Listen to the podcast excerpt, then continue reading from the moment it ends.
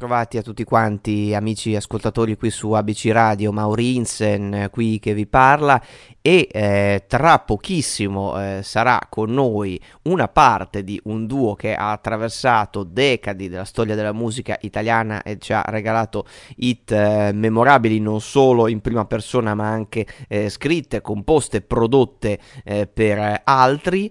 E qui con noi fra pochissimo sarà Carmelo La Bionda in rappresentanza ovviamente dei La Bionda come gruppo. Ma prima ci ascoltiamo appunto la loro One for You, One for Me. Questi sono i La Bionda. A fra poco.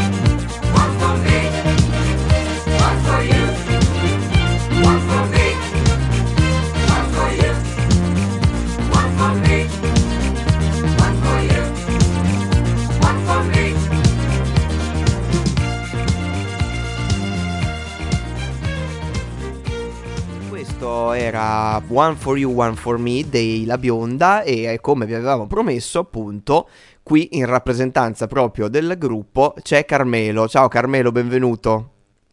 Eh, benvenuto, grazie e soprattutto un saluto a tutti quelli che ci stanno ascoltando, a te e a tutti quelli che ci stanno ascoltando.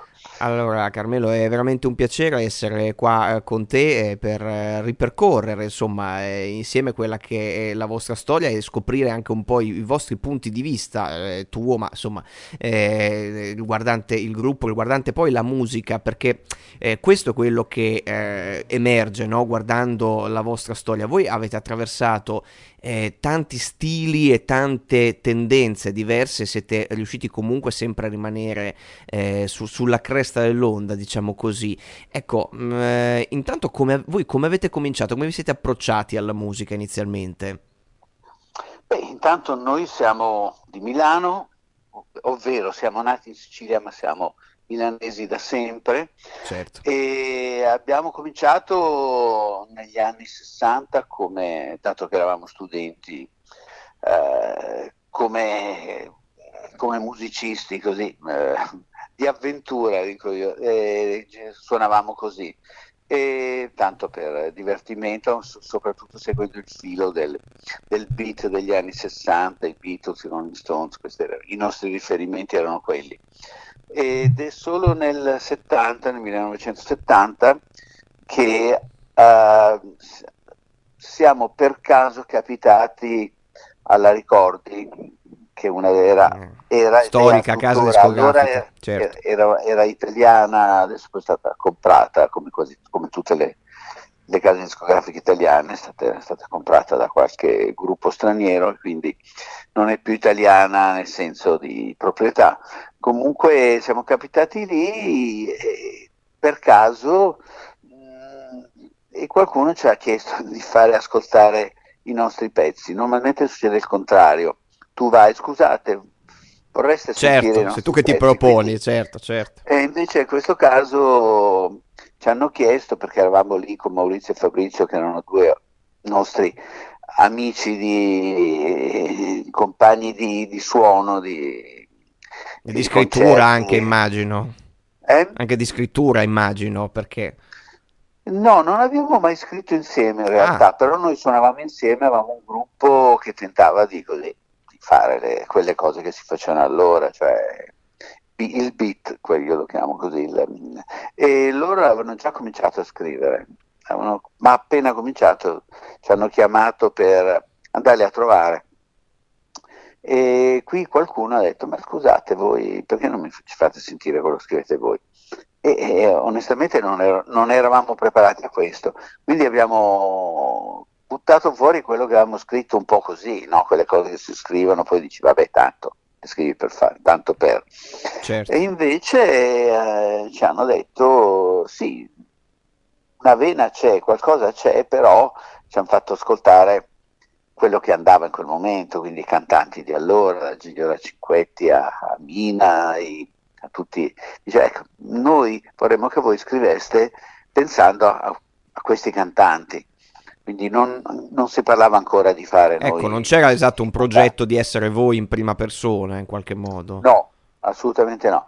E quindi abbiamo accettato per una sfida perché l'idea ci piaceva perché noi siamo arrivati in questo mondo che era il mondo della musica. In fondo noi vivevamo per la musica comunque, anche se eravamo studenti in quel momento. E abbiamo provato a scrivere qualcosa di, riferendoci a quello che, che ci avevano indicato loro. E combinazione volle che il primo pezzo da noi scritto, che si chiamava Primo Sole, Primo Fiore, in, insieme a un autore di testi che aveva aveva, sapeva come fare perché aveva già scritto Zigar, aveva, scritto successi. Eh, si chiamava Primo Sole e Primo Fiore e lo interpretarono i ricchi e poveri portandolo al Festival di Venezia. E penso è stato un discreto successo, quindi poi i ricchi e poveri venivano da, da aver vinto Sanremo, insomma, c'era tutta, e, e, da lì la cosa ha cominciato a, a, marciare così, c'è stata attenzione nei nostri confronti perché avevamo nuovi autori e persone che scrivevano cose anche un po' diverse. A questo punto eh, abbiamo continuato, abbiamo continuato con la, con la Ricordi e abbiamo scritto per altri artisti l'artista più importante per cui abbiamo scritto in quel momento era Mia Martini, che era appena arrivata certo. in ricordi anche lei come artista. Cercavano per lei un repertorio un po' diverso, perché Mia Martini arrivava da un... Dal filone delle ragazze Yeye, se non ricordiamo male. No, no, no, no, no, Ancora lei... più tardi. No, quello, all'inizio aveva cantato quelle canzoni pop degli anni 60, ma uh-huh. lei aveva fatto un album che si chiamava Gesù e mio fratello, ed era mm, mi sembra si chiamasse così, con Baglioni. Sì, oltre, oltre alla collina, sì, sì, sì, oltre a quello sì, che conteneva anche aveva, quel brano lì, aveva, certo. aveva delle cose, insomma, era una, a suo modo una cantante di nicchia, a suo modo.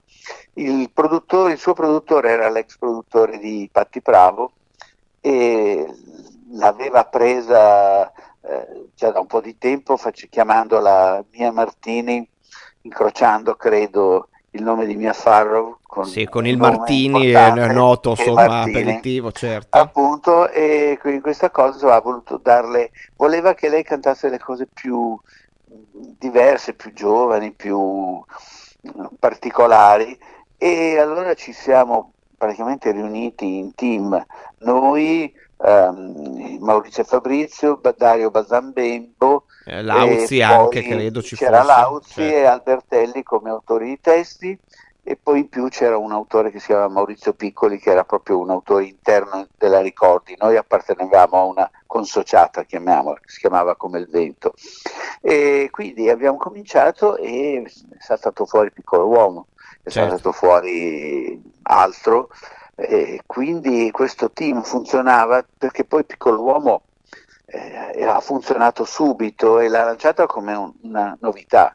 Lei era nuova a questo punto, era cantante, ma non era appunto una ragazza Yeye, ma era una ragazza che già comunicava qualcosa. Io mi ricordo eh, le tonnellate di lettere che riceveva da, da ragazze fan, che però sì, che parlavano dei propri problemi, delle cose, non era semplicemente oh, piace, che bello. Ah, si confidavano proprio Quindi con lei, insomma. Si confidavano con lei perché l'avevano subito considerata un personaggio eh, più vicina, più particolare, ecco, pur non essendo una cantante impegnata come si intendeva allora, cioè, certo. o politicamente o con testi. Cioè, schierata, certo, sì, sì, certo, certo.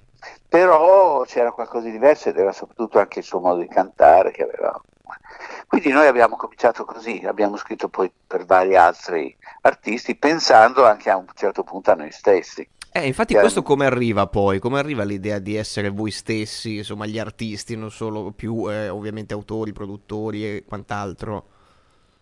Ma questo perché noi comunque abbiamo iniziato come autori e anche come session man, come si direbbe oggi. Certo, allora, certo. Tur- turnisti. Turnisti. Certo turnistiche perché noi, io e mio fratello avevamo in particolare questo stile che era il finger picking Ah, certo, che allora non era usatissimo in Italia, appunto. No, eh, c'era. Eh, noi facevamo le canzoni di Crosby, Stills, Nash Young, ah, beh, la grande Mitchell. scuola sì, americana, certo. Sì, certo. quella, poi va bene aggiunta Cat Stevens, questi autori inglesi invece, però e, e quindi ci hanno chiamato per fare incisioni di vari artisti come, eh, come, proprio come chitarristi acustici.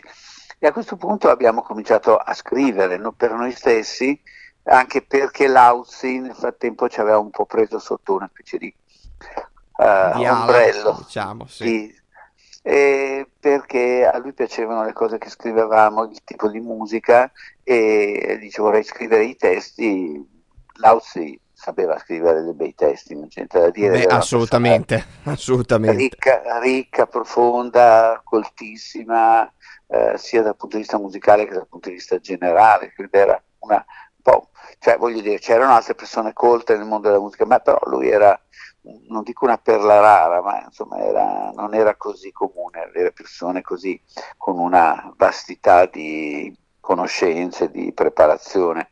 E lui, lui era della scuola genovese, Tenco, Bibi, eh, tutti Paoli. quei grandissimi nomi, certo. certo. E, dei grandi era, e quindi abbiamo cominciato com- facendo anche i suoi chitarristi e lui stesso aveva detto no, ma noi non vogliamo nient'altro, tre chitarre acustiche e questa è la eh, nuova formula, basta. andiamo in giro. Con, no. Allora dice va bene, questo ci piace, abbiamo scritto il primo album che era proprio molto acustico, molto West Coast e che è piaciuto, è piaciuto soprattutto a tutti quei cantanti, quei ragazzi che si aspettavano qualcosa del genere perché non c'era, non c'era ancora il, il, il cantautore folk con... Uh, certo, in Italia quantomeno. Per carità, sì. c'era, c'erano tutti questi, c'erano stati, ma è un, così più filo Crosby, Stills più uh, Simon Garfunkel, cioè mancavano e quindi c'è stata attenzione su questo album uscito fuori da, dalle righe, ma con bei testi, con cantabile, ovviamente nessuno di noi si aspettava il botto. Beh, certo, immagino che uno non se l'aspetti mai, insomma. No, in questo caso soprattutto, però la ricordi si era impegnata, questo è un fatto da dire, perché allora ci fecero una copertina bellissima che si apriva, con una, addirittura con una foto che si staccava, con, con i testi inseriti che non si usava ancora a fare nei, nei dischi italiani, no? certo. Perché le case discografiche avevano dei contratti con, so, con Sorrisi e Canzoni, con altri, per cui avevano, un escu- davano, avevano eh, I testi queste, venivano queste, mandati stampati sulle esatto, riviste. Sì, sulle riviste, quindi sulle canzoni per dire aveva un'esclusiva. Su... Insomma, si è riusciti a fare una cosa così, in fondo non eravamo potenzialmente dei così così commerciali, insomma. Sì, così commerciali, così. però l'hanno fatto, hanno speso dei soldi, ci hanno chiaramente, sì, i limiti del possibile, ma ci hanno lasciato mezzi, cosa che oggi non lo so, quale eh, certo, certo. farebbe per chi, per qualcuno, non lo so, per, per dei giovani. Fare. Ma infatti questo e è un quindi... argomento che vorrei affrontare, però lo faremo dopo perché adesso ci andiamo ad ascoltare There For Me, sempre della bionda, e ci risentiamo fra poco qui con Carmelo. Va bene.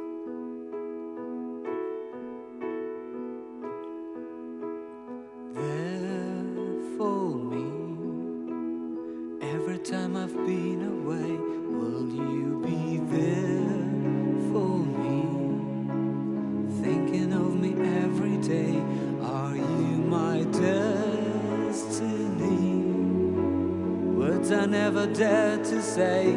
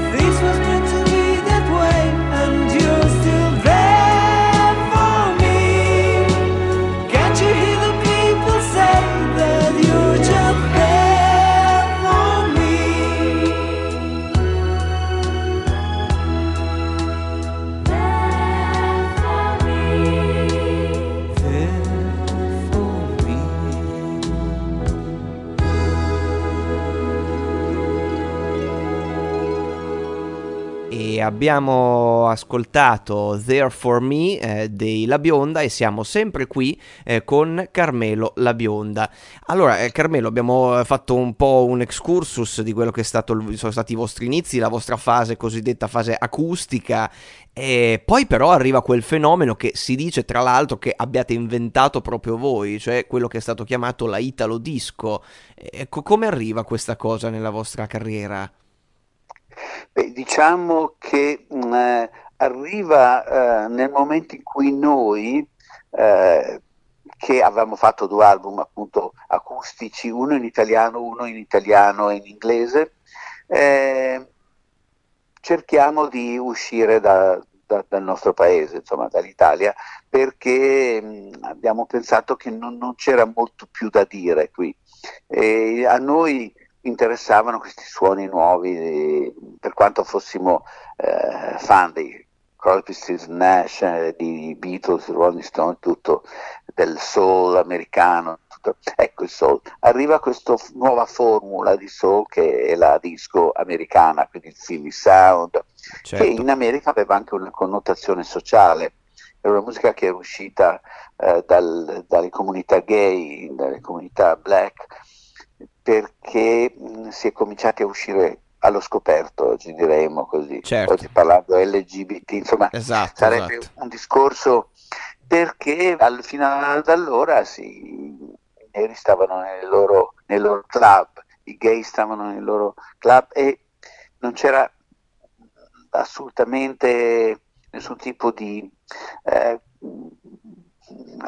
comunicazione, non so di come chiamarla. Questo, di... Sì, non c'era Invece... una, al di fuori, insomma, c'erano tutte sì, comunità isolate. Eh, esatto. isola- isolate, poi eh. invece uno incomincia questa cosa e la, la musica che li unisce, questa, questo, questo soul portata a un livello un po' più commerciale, e dove esce fuori il Philly Sound, poi Barry White, ehm, eh, con musiche confezionate in maniera un filino più commerciale, ma suonate molto bene con, con musicisti straordinari. Arrangiamenti anche elaboratissimi perché già solo le sezioni ritmiche, i fiati e tutto quanto sì, erano... Cose straordinarie, se vediamo poi tutto quello che è uscito. E noi abbiamo visto che eh, noi eravamo andati a Londra proprio per cercare di uscire, noi volevamo uscire dal nostro paese, ce l'avevamo sempre avuto in mente, però con un po' di ingenuità perché dici vabbè eh, andiamo, avevamo la sensazione di andare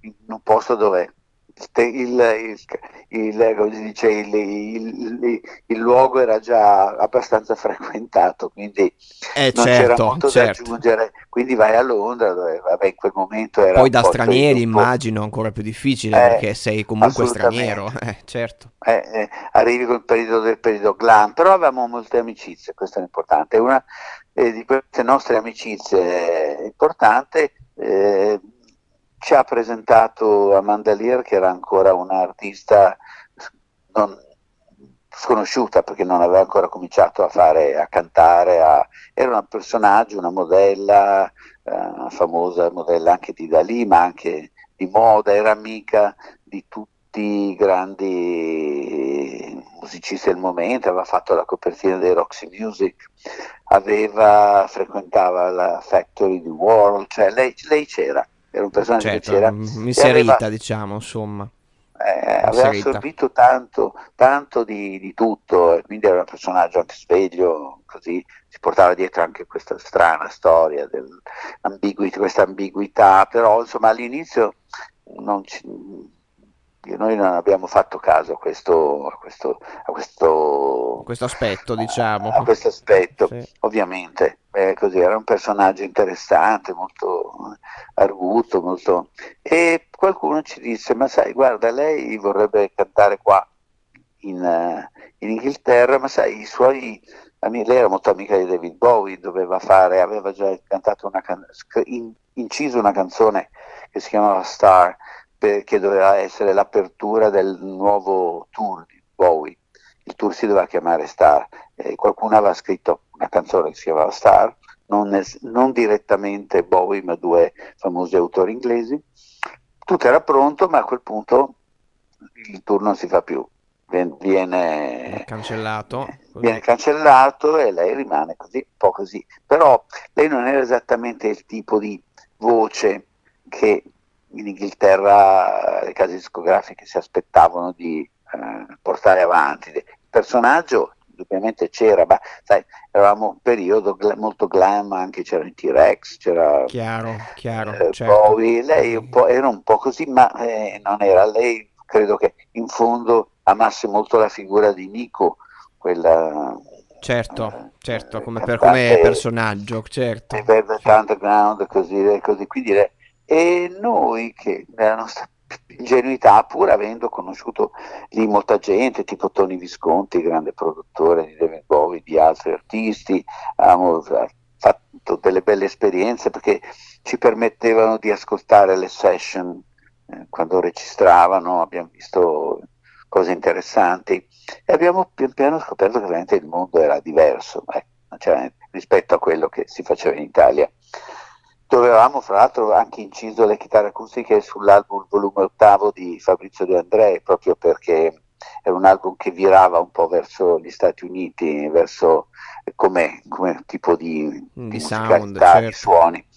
E mh, a questo punto noi avevamo già puntato gli occhi a Monaco di Baviera perché avevamo deciso che fuori dall'Italia non è che fossimo rincorsi da, che ne so, da, da chissà chi, ma Certo, eh, bisognava ricominciare un po' da capo in qualche modo. noi, noi volevamo essere fuori perché abbiamo visto la fortuna degli ABBA, degli Shocking Blue, di tutti quegli artisti, anche tedeschi, che avevano Sì, non, non fatto... anglofoni che però si proponevano in inglese, certo, su questo Sì. mercato. certo. E in quel momento c'era proprio Monaco di Baviera che era diventata la, eh, proprio la centrale, il, il punto focale, la, la la produzione di tutto, il luogo di produzione sostanzialmente di, di- del- de- di quella che era diventata la disco europea, cioè la disco eh, americana un filo virata a un suono più suono diverso.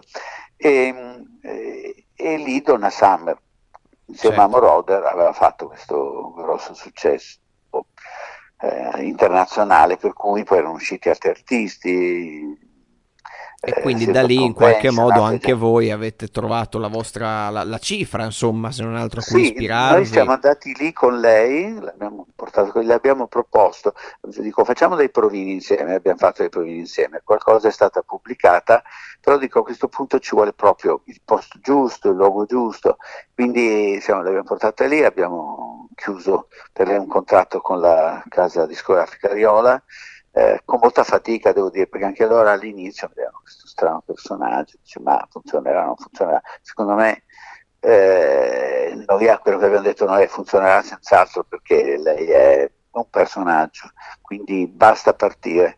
E poi alla fine è partita e noi però a quel punto siamo partiti anche noi con i, con i nostri eh, vari, con, eh, devo dire siamo partiti con un nickname con un, che era Didi Sound, certo, Didi Sound, come no, perché avevamo paura di non essere accettati con un nome come la bionda, sai, dico, sai devi essere americano. È un po' troppo italiano, se, se vogliamo, per citare, Eh, certo. E quindi però abbiamo fatto le prime cose che erano anche Disco Base che in Italia è stato usato per la sigla della nuova domenica sportiva a colori e tutto quanto, insomma, eh, ma il botto è arrivato con, appunto, l'avete sentito, One for You, One for Me, Sì, abbiamo messo in apertura, certo. sì, il cui retro era There for Me, però eh, cioè, c'era la disco, ma c'era anche la canzone, così la ballad, Sì, la ballad, certo. orchestra, e ha avuto un grande successo anche There for Me. Nel tempo è rimasta una canzone iconica per un certo tipo di eh, artisti, eh, pa- tenori, soprano che fanno anche duetti e cose del genere. L'ha cantata poi Sarah Brightman, che è una Certo, una grande voce. Beh, sì, la tessitura comunque quella è, cioè si presta proprio a queste voci. quindi eravamo partiti con due grandi successi, più altre cose che abbiamo aggiunto. eh, cito Sandstorm, che era un pezzo di ehm, così arabo, chiamiamolo così, era un pezzo di sensibilità musicale medio orientale, mm. però con, con la botta eh, della disco sotto, quindi un po' di fusion così tra. eh, del resto noi ci dicevano ma come avete fatto a fare una canzone così di, di- di- feeling così arabeggiante E dico guarda noi siamo siciliani e siamo vicinissimi E il passo è breve, insomma, eh, eh, certo. il passo è breve, in più è vero, nella musica siciliana, io ricordo mio nonno che cantava delle cose, c'erano, c'è la, la modulazione a- È molto araba simile, c'era, certo, della voce c'è nella musica spagnola, in certa musica spagnola, insomma. Quindi eh, abbiamo fatto questa cosa e da lì abbiamo anche capito che a noi piaceva spaziare, cioè continuare a fare. Qualcuno ci ha detto, beh, adesso fate il secondo One for mi dico no, il prossimo pezzo è un cia cia cia, Eh Dico, "Ma siete certo, pazzi?" certo perché eh, certo volevate fare giustamente eh, dell'altro eh, anche Non perché sì. La vostra forza è stato anche quello appunto come diciamo in, in apertura di essere proprio eclettici, di spaziare veramente da qualsiasi eh, sound. Bene, allora noi siamo arrivati purtroppo in eh, chiusura, eh, io eh, rimando i nostri ascoltatori al nostro sito www.abcradio.it e al nostro whatsapp 342 1897 551 io sono Mauri Insen e eh, salutiamo Carmelo la bionda con I Wanna Be Your Lover. A questo punto, usiamo- An- anche questo è importante perché questo è un, un altro cambiamento, è stato il primo disco di veramente po- vero pop elettronico, non elettronica semplice, è pop elettronico che è rimasto un cult fino ad oggi. Quindi, infatti lo andiamo ad ascoltare cambiare. molto volentieri. Carmelo, grazie Saluto- veramente Caro tanto. saluto a tutti, grazie, grazie di tutto. Make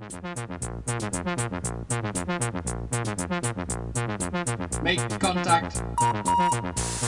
Riding in a spaceship, 1984. Picking up a signal, never heard before. Wanna be your lover. Wanna be your lover. Wanna be your lover. Not just be your friend. Wanna be your lover. Wanna be your